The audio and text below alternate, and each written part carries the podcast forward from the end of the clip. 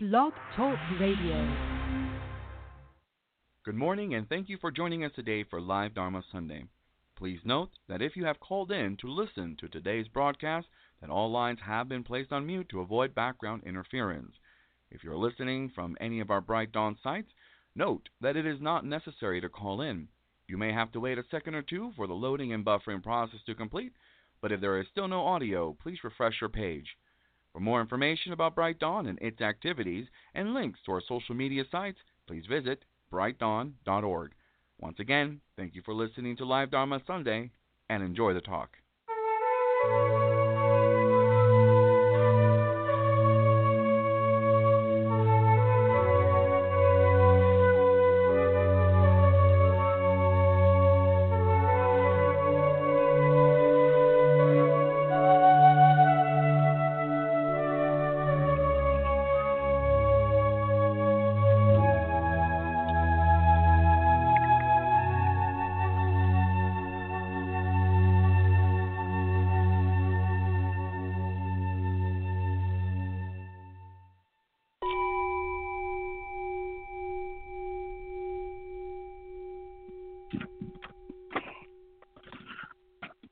Good morning and welcome everyone to Live Dharma Sunday for September sixteenth, twenty eighteen. Koyo Kubose here, so very, very glad you joined us. Yes, autumn is here. I was going to say right around the corner, but not here. And uh, temperatures are going down and nice crisp Uh, early morning, nice, and, uh, you know, leaves are going to start to fall, and there's a lot of ripe fruit. That's this part of the season. If we think about harvesting, you know, time of harvest, you see, uh, and Thanksgiving is right around the corner, Halloween, and so forth. Uh, It's nice to have these seasons and these holidays and these observances, but it reminds us of the passage of time, you know, seasons. You know, we could depend on that, that autumn will follow summer and so forth, you know. Uh, and this uh, yesterday, Adrian and I, uh, we drove three hours or so to, north to Palo Alto, where her, her older sister lives, and she had just older sister lost her husband, uh, Yuji, and uh, so he's uh, Adrian and I's um, brother-in-law. And Adrian grew up uh, in a household with three. three there were three girls. She's the youngest. Okay, she has two older sisters. And so for family gatherings, on relatives on her side, you know, we, the three Kimura, her maiden name was Kimura, so the three Kimura sisters um, and their husbands, yeah, we, you know, we got together quite a bit. And um, uh, he's the first one to go, okay, of these three couples. And he was the oldest.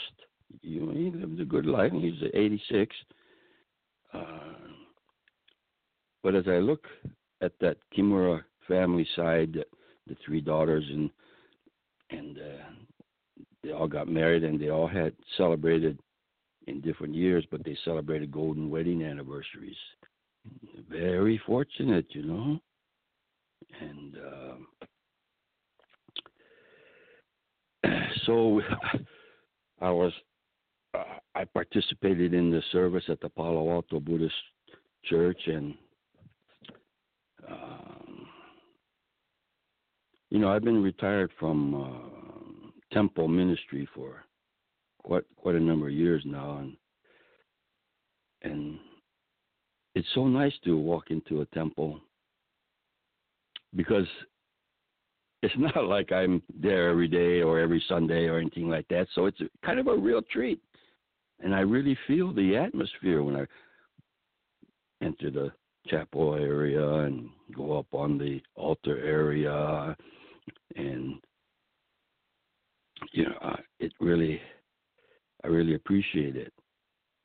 And uh, and I, so I was asked to give the minister's message, and and uh, so I talked about Yuji, and I talked about um,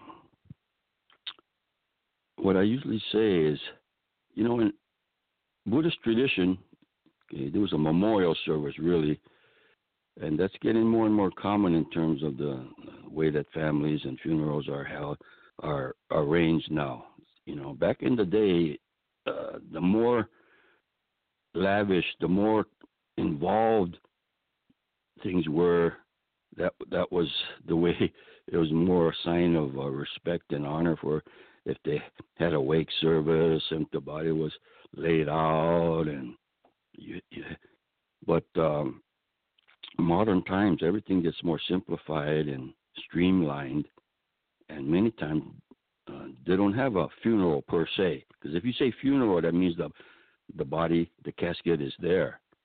But now a lot of families, they do a du- direct cremation, and then uh, so it's really a memorial service, but it has the fresh emotions for the family, like a funeral, because, you know, so we need maybe a new terminology for those kinds of memorial services that are, you know, uh, when everything's still fresh. We need a fumorial or something.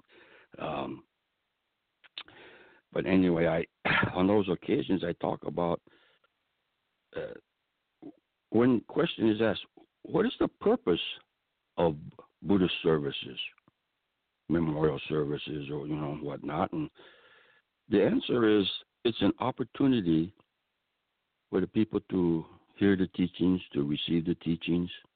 You know, so even though in one definite sense the family is doing the service for the past loved one that passed on, uh, usually in the program uh, it would be titled memorial service of so and so, not memorial service for, because because the family's not doing the service for the uh, departed loved one. He doesn't need any service, he doesn't need any help. You know, in fact, it's more accurate to say that the deceased is giving the service for the family, for the friends. Okay, and if the if the purpose of a service is to receive teachings, well, the deceased is sending, is offering the gift of teachings for the family and friends. And one of the teachings, there's two teachings, core teachings in Buddhism. And one is impermanence. And that message is loud and clear to the family. Occasions like a funeral, huh?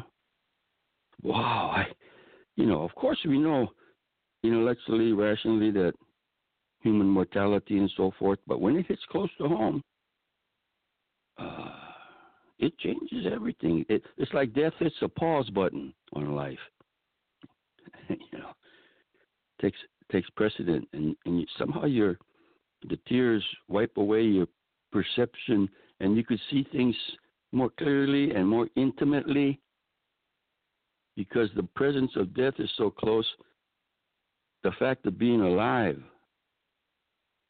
is in stark contrast to that. And so you appreciate the moment so much. And this is a pause where uh, priorities in life, and how am I, you know, subconscious maybe even, but how am I living? What's, what's going on? Am I doing something with my life? You know. Uh, in fact, I remember one of my uh, ministerial colleagues some years ago, he, he was, you know, a minister has... with a temple congregation, wow, they have to do funerals, you know, quite a quite a bit. And and uh, one of my colleagues was saying, he, he's standing in front of the casket, and then to himself he's thinking, "Oh, I forgot." You know, he sort of slaps his forehead with his palm and says, to himself he's saying, "I forgot. I forgot that I too. I forgot about the reality of death." You know, and. Um, So and the deceased is giving us that teaching of impermanence and also the other teaching of interdependency. Okay, to use just a regular secular common term, but interdependency. You cannot look at one life and not see the influence of other lives. Right? And and family and friends all get together with, and this kind of observance is testim- testimony to that fact of interdependency. Okay, getting together, celebrating a life. Okay.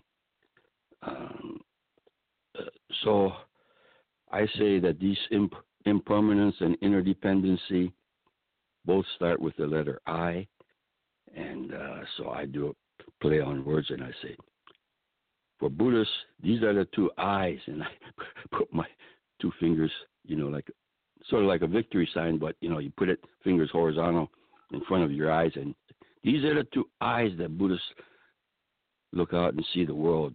Okay? They see the core teachings of impermanence, interdependency. And if those teachings really strike home, then you can't, like a death is a profoundly spiritual event. And if you really realize the impact of, you know, personally, the impact of impermanence and interdependency, you can't help but become more sincere and uh, uh, uh, full of full of humility and gratitude. That's the spiritual. Those are the spiritual virtues. Those are the, you know. In fact, you might say that's the whole purpose of life. You say, well, you know, what's life all about?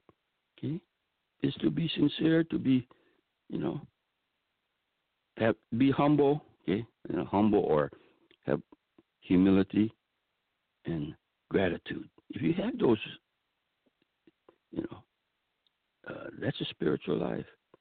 So, yeah, I always kind of have to smile when I think about these two eyes. Kind of a metaphor, analogy, or whatever. I, you know, and I mention it, and then afterwards, uh, some friend or, you know, relative, uh, my age, you know, we're we're friends, and they'll come up and say, make that two fingers and say, hey, two eyes. Yeah, you, you, you thought I wasn't listening, huh? Yeah, no, I I, I got the message. Two eyes, you know, and that makes me smile, and and uh, that's really nice. So uh, I'm still in that mode. Uh, we got back. We just went for the day trip, and we got back around midnight or so. We drove afterwards. Uh, And, of course, when there's a service like that, then they have uh, uh, refreshments afterwards. And then also some some of the people go back to the to the uh, home and have more refreshments. And, uh, you know, it's really an opportunity for that kind of, well, you say interdependency, but it's really um, seeing your roots. Huh? You know, in that sense of all all your friends and and, and extended family. So uh, the spirituality of an event like this should be not something like you, oh, get get over with it, or, you know, ignore the deeper message because because it might not be a, exactly a pleasurable teaching of impermanence, huh? Uh, but Uh, we should magnify its impact on us because it makes it, that is what makes life deeper, richer.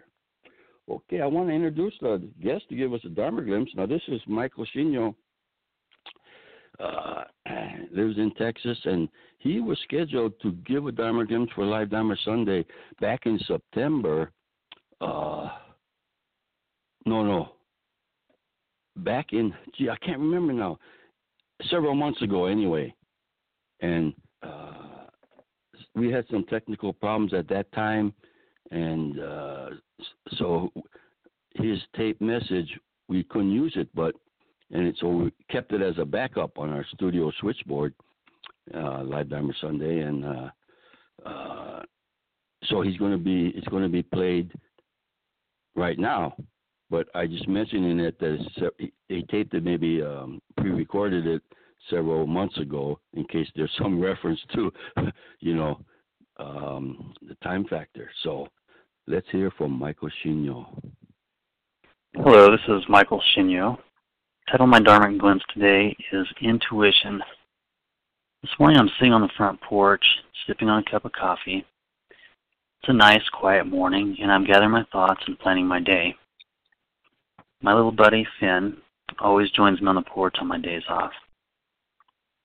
All of a sudden, Finn runs to hide in the bushes. I look around to see what, he's, what he sees.